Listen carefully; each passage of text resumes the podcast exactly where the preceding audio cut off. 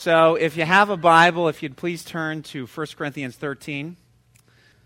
We're in week 4.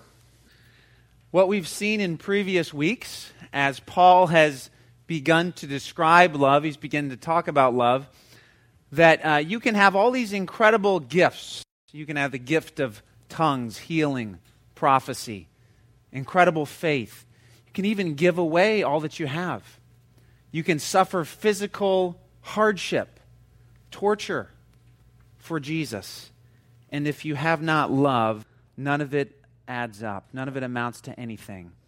And this week we're going to get into the character of love. What is love actually like? Love is patient and love is kind. Those are the two things we're going to look at this morning. And as I've been doing each week, I will read the entire chapter. It's a beautiful description of love inspired by God Himself. This is God's Word.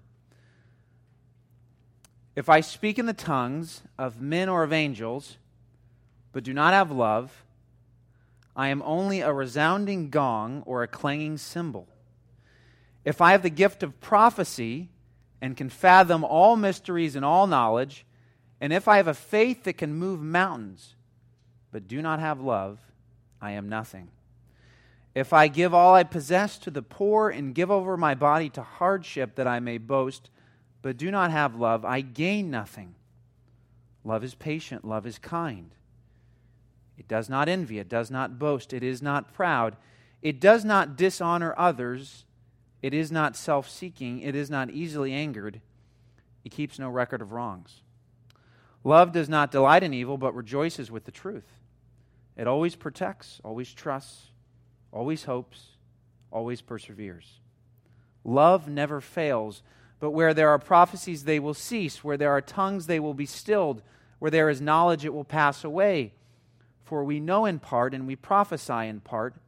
But when completeness comes, what is in part disappears. When I was a child, I talked like a child. I thought like a child. I reasoned like a child. When I became a man, I put the ways of childhood behind me. For now we see only a reflection as in a mirror. Then we shall see face to face.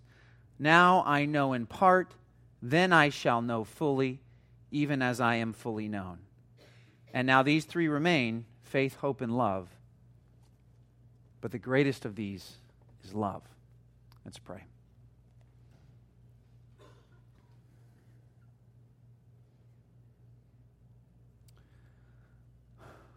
Heavenly Father,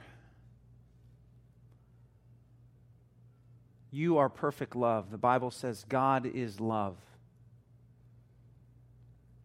And Lord, within the Trinity, within the Father, Son, and Holy Spirit, there is perfect love and all of its characteristics, perfect patience, perfect kindness. Lord, we long to be like You. We long to be patient people. We long to be kind people. Father, I pray that the marriages of Grace Redeemer Church would be characterized by kindness between husbands and wives. But I pray, Lord, for the children of Grace Redeemer Church, that siblings would treat each other with kindness, with patience. Lord, I pray that as we interact with our neighbors and our coworkers and our supervisors, we would display kindness, patience.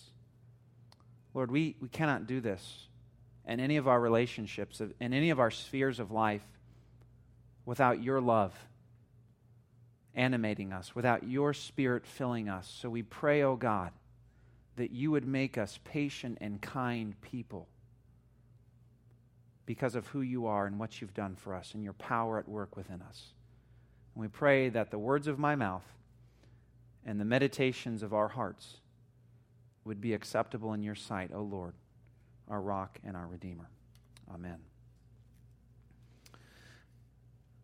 Do you know who is the current best-selling author alive today? You don't need to answer out loud, but maybe in your mind, take a guess. Who do you think is the current best-selling author alive today? I wouldn't have got the answer right. I think I would have gone with a J.K. Rowling or maybe a Stephen King. The answer is Danielle Steel. I don't know if any of you know who, okay, based on their reactions, if maybe there's a few Danielle Steels at home on the bookshelf, or maybe not. But she's currently sold 800 million copies. 800 million copies and counting. I believe she's written somewhere between 1 and 200 books. Apparently, she's able to write a book in about 2 weeks. I don't know what that says. I haven't read a Danielle Steel, but I'm told that most, and I read that most of her books could be categorized as romance novels. Maybe not all of them, but the vast majority of them. And it really shouldn't surprise us because we are a culture that loves love, don't we? I mean, we love love. We love to talk about love. We love to read about love. We love to watch movies about love and romance, and the rom-com seems like it's going strong in American society. It's been around for a long time, right? And we love romance. And what we see when we come to 1 Corinthians 13 is, although it's beautiful, it's poetic, it truly is inspired in terms of its beauty, and yet that being said, 1 Corinthians 13 wouldn't make the stuff of a best-selling romance novel. It really wouldn't. Here's what the Bible doesn't say about love. And maybe what we're used to, the kind of descriptions that we're used to hearing in our society. It doesn't say love takes long walks on the beach. We don't have that one here. It doesn't say love means you had me at hello. Right? I mean, love is just first greeting, and then that's how we judge love. That's how we know we're in love. Love means you're always on cloud nine. Bible doesn't say that. You're always feeling amazing, always feeling excited to be around someone. And when the feelings aren't there, love starts singing, "You've lost that loving feeling." Whoa, whoa. All right, we all remember the scene, Top Gun, but we don't find these descriptions of love, which are so centered on the emotions and how we're feeling, and these incredible moments of romance, and that dominate the book industry, the movie industry, all these other things. We have all these notions of love. Here's what the Bible does say about love, and what we're going to get into this week. Because this week we're finally digging into the character of love. The Bible does say love is patient and kind. Not nearly maybe as glamorous as "you had me at hello." It's simple, but it's incredibly practical and down to earth. Gordon Fee, an author who's been helping me as I've been studying 1 Corinthians 13, says this: "To love is to act. Anything short of action is not love at all." You see, you know what we will discover as we get into the character of love, and this week the title of the sermon is "Love Is." Next week it's "Love Isn't," because one way to define something is to say what it is, another way to define something is to talk about what it's not. But what we notice right away from this description of love in 1 Corinthians 13 is it's surprisingly practical, okay? All of us, I think my 4-year-old knows what the word kind means, to be kind. Even a word like patience, all of us can relate to what it means to be patient or to be impatient. What we see from Scripture, and this shouldn't surprise us, is it's not sentimental at all. In fact, this description of love, as beautiful as it is, it's incredibly practical. It's incredibly down to earth. It speaks to any culture, any person, any time, any situation. Any of us can relate to this idea of being patient and being kind. So just two ideas today. Love is patient and love is kind. First of all, this characteristic, love is patient. There's a book by an author named Stephen Johnson. This is the title of the book, "How We Got to Now: 6 Inventions That Made the Modern World." It's a very interesting book. Six inventions, six advancements of human civilization that got us to where we are today. And one of these six is the idea of timekeeping, okay? And this is something we just take for granted. We have timepieces everywhere. We have watches. We have clocks. We have phones. But remember, there was a time in history where none of this existed, where people simply measured time by the rising and the setting of the sun.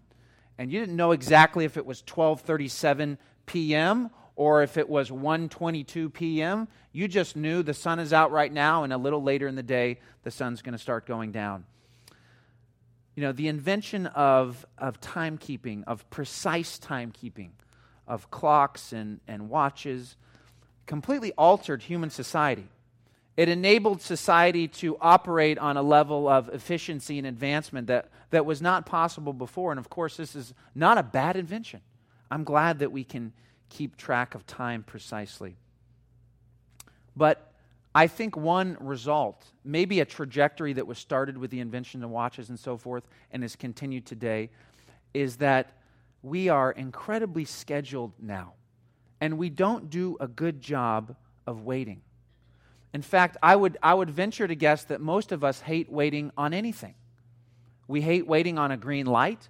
We hate waiting on a better car. We hate waiting for a better school district that we desire for our kids. We don't like waiting for a better job. We don't want to wait for a better body. We don't like to wait for a spouse. If that's something we desire, we want to have it now. You know, they've actually done studies. And they have shown that drivers now, when they come to a red light, they have studies that show this, are more likely to cut through like a gas station or a parking lot to avoid the light turning green. You're more likely to just tear through a parking lot, so you save yourself the 4 seconds or the 6 seconds that you would have to wait if you just waited for the light to change and you took a green and you got a green light. Another interesting thing, reflective of our culture, I don't know if you saw this, big study came out on The Biggest Loser, the TV show. All of you familiar with that show, Biggest Loser? There were scientists followed the contestants on The Biggest Loser for, I believe it was 8 years. The show's been around a good while now. And sadly, what they found is that oftentimes the participants would put all the weight back on. And really the conclusion of the scientific studies is that the human body was not designed to lose weight that rapidly. We weren't created if our goal is to lose maybe 100 pounds or 200 pounds, it's not that that's bad. It's that the human body, though, was not designed to lose that amount of weight in, I don't even know how long the show takes, 3 months, 6 months, whatever. Rather, the way to lose that weight in a healthy manner is to do it slowly. It's to do it gradually. But, of course, that's not the way our society works today. We want results now. We don't want to be patient for things. Patience is something we all struggle with because we see how quickly some people get things, and we see how, if I just had this amount of money or if I just had this position, then I would be happy. And so we struggle with patience. Impatience is something I know I can relate to because especially today with goals and all of these things that we desire. And of course, we see things on TV and in movies and we think, if I just had that, if I just had that body, if I just had that career, if I just had that house, I'd be okay. Love is patient. And you say, Pastor, I have a question. Wasn't Jesus a very busy person? So is the solution that we're just not as busy? Do we just need to take things off of our schedule? Well, that's a good question, and without a doubt, if you read the Bible, if you read the Gospels, you'll see that Jesus was an extremely busy person. There's no denying that. Jesus, I don't believe, was working 4-hour days. Jesus was extremely busy, helping people, loving people, but he was busy in ways that I think are often different from the ways that we're busy. In other words, Jesus was the kind of person who he was a carpenter. He was the Greek word is tekton. He didn't just work with wood. He worked with any kind of material. And Jesus, I can imagine him. He would be working, maybe creating a table or something like that. and a person would go to Jesus. And the way that Jesus was busy is that he would allow himself to be interrupted. He would take 30 minutes to talk to a person and love a person. And we especially see this in his ministry. People are always coming up to Jesus. Jesus is always giving of his time and of his energy because he loved people. It says he looked out on Jerusalem and his heart mourned. He loved people. That's how Jesus was busy. You know, Jesus, I think a lot of the things that he did by today's standards would be considered a waste of time. He was always getting interrupted by people. He was always hanging out with marginalized people. He gave attention to women, to poor people, to minorities like the Samaritans. He wasn't efficient in the ways that we measure efficiency. He was busy, but he wasn't impatient. In other words, Jesus understood. He was able to see this person, this human being who's come up to me and has maybe been sick their whole life. That's more important than getting this project done right now. So I'm going to sit with this person, and I'm going to speak to this person, and I'm going to heal this person. Jesus was busy. It's good to be busy, as long as we're busy in the right ways. It's good to be tired at the end of the day from an honest day's work. But so often I think we're tired, myself included, because of all different other reasons than the ways that Jesus was busy. Let me ask all of us these questions. Do you know how to waste time? All right, and I thought about this question later, and I thought, well, you know what? We all know how to waste time. Really, the better way to put the question is, do you know how to waste time well? Okay? Do you know how to waste time well? Here's what I mean by that. We all know how to waste time. We all know how to watch movies and TV and all that. And it's not a bad thing to relax in those ways. But let me ask you this, parents. Do you know how to waste time and get on the floor with your kids?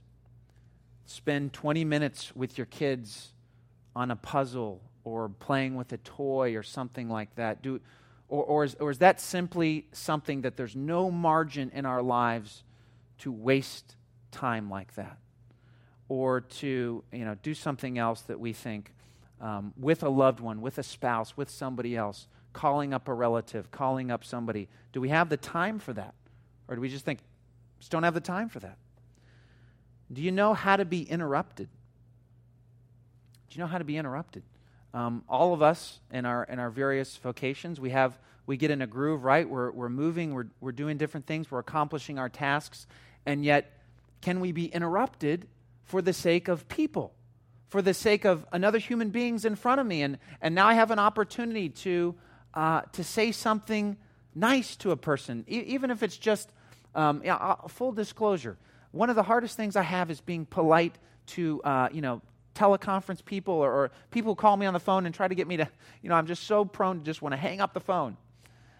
And my wife, who is the example in so many ways, says, "Thank you for calling," and I'm like, just hang up the phone. Why are you giving? Thank you for calling. I hope you have a great day. And of course, if you keep talking, they'll keep talking to you. So usually she says, "Thank you for calling," like 5 times. And I'm just thinking, I'm ready to pull the, whatever. Or we don't have cords anymore. But so often it's giving another human being an additional 5 seconds of our time. Being okay with that. Do you see needs around you? All of us have needs around us. Whatever your job is, whether you're in school, whether you're working, wherever you work, whatever neighborhood you live in, there are needs around you. There are needs around me. And the question is not, are there needs around us? The question is, do we see the needs around us? And if we can't see any needs around us, if we can't see any broken people that could use a friend or who could use love or who could use encouragement, if we can't see any lost people, if we can't see any ways that we could bring love and kindness and patience in ways that other people don't have because we're believers and we have the Holy Spirit inside of us, the reason is not because those needs don't exist. The reason is because we don't see them. It's because all of us, myself included, can be so busy or self-absorbed that we are not able to see the needs around us. A great prayer is to say, Lord, help me to see the needs that you've put in front of me. Help me to see the coworker or the neighbor or whoever it is who is hurting and who is broken and who needs the gospel, or maybe just needs a friend. Help me to love that person. I was outside my house the other day. I was talking to a couple Jewish friends that I've made, and I was just chatting. And I said to them, you know, we're just talking a little bit about, differences between Christianity and Judaism. And I said, you know what? One thing I really admire about you guys is the way you treat Shabbos, the Sabbath, Saturday. And I said, what do you guys, is it a burden? What do you guys think of this? I mean, do you obviously it's very restrictive, at least the Jewish people that I know in Teaneck. And both of these friends looked at me and they said, Josh, we love Shabbos. We love it. Say, we don't do anything. We relax. We're with our friends. We enjoy food. We enjoy fellowship. And I thought, on the one hand, I'm burdened because Christ has fulfilled the law. And I'm truly burdened when I see others who are thinking that they're pleasing God with these kind of following these customs and all this sort of thing. But on the other hand, I'm thinking, Sabbath was made for man, not man for the Sabbath. And God knows how we are.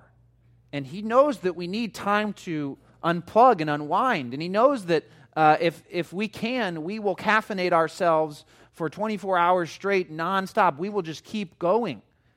And so God gave us a day to rest. He gave us now what is Sunday, the Lord's Day, to come to church, to worship, to unwind, to rest. I'll say this about waiting for things. Waiting is hard. Some of you here, you're waiting for a spouse. You desire that God would, you're following God's will. You're honoring God in terms of your actions, your behavior. You long for a spouse. You don't have it. It's hard. It's hard to wait when you know you deserve a position at work and you keep getting passed over for other people because you won't play the politics or whatever. That's hard. It's hard when you have health issues that just don't seem to go away and you long to be freed of those. That's hard. And so God, and the Bible doesn't simply say, just stop complaining and just wait and just be a patient person. God knows what you're going through.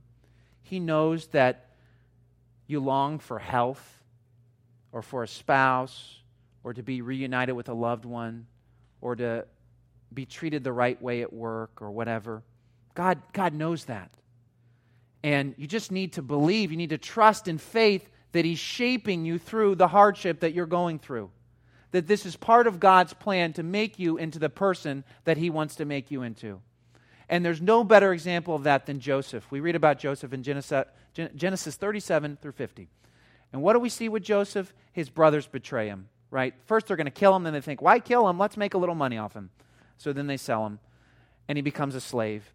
And we all know the story. He goes into Potiphar's house, and Potiphar's wife wants to commit adultery with Joseph. He says no. He goes to jail. He gets forgotten. First he's mistreated, then he's forgotten. Remember, he interprets the dream. Remember me. Guy doesn't remember him, stays in jail. If there was ever a guy who really could be bitter at God, Joseph would be at the top of the list. And yet God uses all of these events in his life to shape him and to make him into the man that he is going to be and eventually raise him up to a position of prominence. Joseph said, you did it for evil, but God did it for good. Do you believe that your hardship or your waiting, whatever that is being used of God to shape you, to make you the Christian that he desires you to be as he molds you through the furnace? That's the first thing. Love is patient. Secondly, love is kind. Love is kind. I'll say just a few brief words about kindness, and then we'll wrap this up, and I'll try to apply it to our lives. I'll say this about kindness. Too often I think we care more about being right than we do about being kind. Who can't relate to that, right? You're in a discussion, and at some point, who's right really ceases to matter. And then at that point, it's really about, am I going to treat this person with love? Am I going to treat this person with kindness? But oftentimes, we hide behind sort of who's correct in the situation, not to say that that never matters. But so often, it's not what we say, it's how we say it, it's our communication. So in our speech, kindness is both what we say and how we say things. It's both what we say and it's how we say things. And so we should say, Lord, make me slow with my tongue. The Proverbs say the wise person does not just say, it has no filter and just says everything that comes out of their, everything in their mind comes right out. It's not the wise person. But Lord, also give me grace in how I say it. And my face, and how my face looks to my little children when I say something, when I correct them, you know, when the milk gets spilled for the 25th time at that meal or whatever it is. Lord, help not just what I say, but how I say it to communicate kindness and love to people. In our speech, our kindness is both about what we say and it's about how we say it. And in our actions, kindness is often caring enough about people to slow down and notice them. And this relates back to what I was saying earlier. Are we able to slow down and to notice people? Do you know, and I understand, right, we're all busy, and some of us have neighbors that we're not even sure if they really live in the house, right, because they're just so busy, and maybe you occasionally see a car come and go. But do all of us, myself, do we know our neighbors? Do we know who they are? Do we know the people who work on our floor? Do we know the various people that God has put in our lives? We can't know everybody, but I'll say this. We do have to slow down and look at people to actually notice them and to care about them, and then maybe to say, okay, Lord, how would you have me minister to this person? Love, kindness often means just slowing down to notice people. Now, how do impatient, mean people, all right, what's the opposite of kindness? It's being mean. Maybe it's being angry sometimes. How do impatient, mean people become patient, kind people? Here's what God wants us to do. He says, meditate on the patience and kindness of God toward us. Okay? How do we become patient and kind people? We have to meditate on the patience and kindness of God toward us. Listen to 2 Peter 3:9. The Lord is not slow in keeping his promises, or keeping his promise, as some understand slowness. Instead, he is patient with you, not wanting anyone to perish, but everyone to come to repentance. Do you know that God is patient toward us? Do you know that, I know we just say these things because we've heard it so many times. Yeah, I'm a sinner and Jesus died for me. I get that. But you know God's patient toward you. He's loving toward you. He's gracious toward you. All of us deserve his wrath. We deserve to never receive salvation. And yet so often God, in his kindness to us, he's patient. He's patient. And so many of you think back on your testimony and you think, man, I ran away from the Lord for a long time. And God didn't give up on you. God didn't stop saying, I'm going to change this person. I'm going to save this person. He was patient with you, and he continues to be patient with us today. God is patient. He is patient in salvation. Sometimes maybe my kids or somebody else will say, "Why, Daddy, why hasn't Jesus returned?" And you know, there's a lot of I don't know. I mean, that's one of the things I can say because I don't. But you know, one of the first things I always say, the longer it takes for Jesus to return, the more God is saving people. Do you know that? Every day that Jesus tarries, and we long for him to come back. Lord, come back. But every day that he tarries, somebody else is getting, and it's not just somebody, it's lots of people are coming into the kingdom. God is patient. He's kind. Listen to the kindness of God. God raised us up with Christ and seated us with him in the heavenly realms in Christ Jesus, in order that in the coming ages he might show the incomparable riches of his grace expressed in his kindness to us in Christ Jesus. His kindness. His love. What a friend we have in Jesus. God is kind to us. He's patient with us. And the deeper those truths of his patience and his kindness penetrate our heart, the more angry, anxious people become patient people and kind people. Are you an angry and anxious person today? To wrap up, all of us struggle with these things. Remember this, while we were still sinners, Christ died for us. Always go back to God, who perfectly defines love, who shows us what patience and kindness is. Only God's love to us in Christ makes impatient, anxious people relaxed, patient people who all of a sudden look around them and say, wow, there's a world of brokenness and I'm able to bring God's love to that. Are you an angry and bitter person? Consider the kindness of God in Christ toward you. That's Romans 11:22. There's an amazing story. Some of you know the name Corrie ten Boom. I hope all of you know who Corrie ten Boom is. That name is probably fading out of common knowledge in history. But the Ten Boom family were clockmakers. They lived in the Netherlands at the start of World War II. And there was Casper. He was the dad. He had two daughters who never married, who lived at home. One was Corrie, one was Betsy. When the Nazis came to power, they started to obviously arrest Jews and kill Jews. And the Ten Boom family were Christians. Said, we're not going to be a part of this. Well, this is wrong. We know this is wrong. So the three Ten Boom, and actually more of the family, but especially Corrie and Betsy and their father Casper started to hide Jews in their house. They built a little door to hide a little shelter. Well, inevitably, a Nazi spy came in and penetrated and revealed the secret. They were caught. Jews weren't caught, but the three Ten Boom family members were arrested. Casper died 10 days later in a prison camp. He was in his 80s. Corrie and Betsy were sent to a... at first, it was more like what we would call maybe like sort of a luxury prison. I guess is where the Hollywood stars go when they do 3 months or whatever. They went to a prison that wasn't that hard.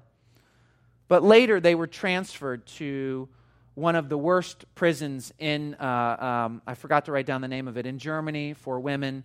Betsy died. Corrie watched Betsy die as her body just slowly broke down under the hard labor. 2 years later, Corrie ten Boom was released on a clerical error. That's how she lived. Probably would have died in that camp. 2 years later, Corrie ten Boom was telling her story. She's a Christian. She's going around sharing her story. And after she gives her story, someone comes up to her, and Corrie immediately reacts. She just shivers up her spine because it's a prison guard. It's a Nazi prison guard in that final camp where Betsy died. And the man says to her, Fräulein, what an amazing message of God's love. Will you forgive me? And Corrie says in her book that every part of her did not wanted to say, no, of course I don't forgive you. But in the moment, she prays. She prays to God. She says, God, I want to forgive this man, but I know you've forgiven me in Christ. And so she says, Lord, just give me the strength right now to reach out to this man. And it says that in her book, she says that she reaches out to shake his hand. And in that moment, God's love floods her in a way that it never has before. And she says with tears in her eyes, I forgive you, brother, with all my heart. She forgives that man who was complicit in the death of her sister. How could she do it? It's the forgiveness that she herself had received. It's the kindness and mercy of God that can change a heart and that can enable people to even forgive on that kind of level and to have love even on that kind of level. You see, nothing will solve the problems that we face in life except the power of the gospel. A new house won't solve our problems. Deep breaths won't solve our problems. When we are constantly exploding at our kids, a vacation won't fix our problems. None of those things are bad, of course. But what we need is not behavior modification. We need supernatural transformation.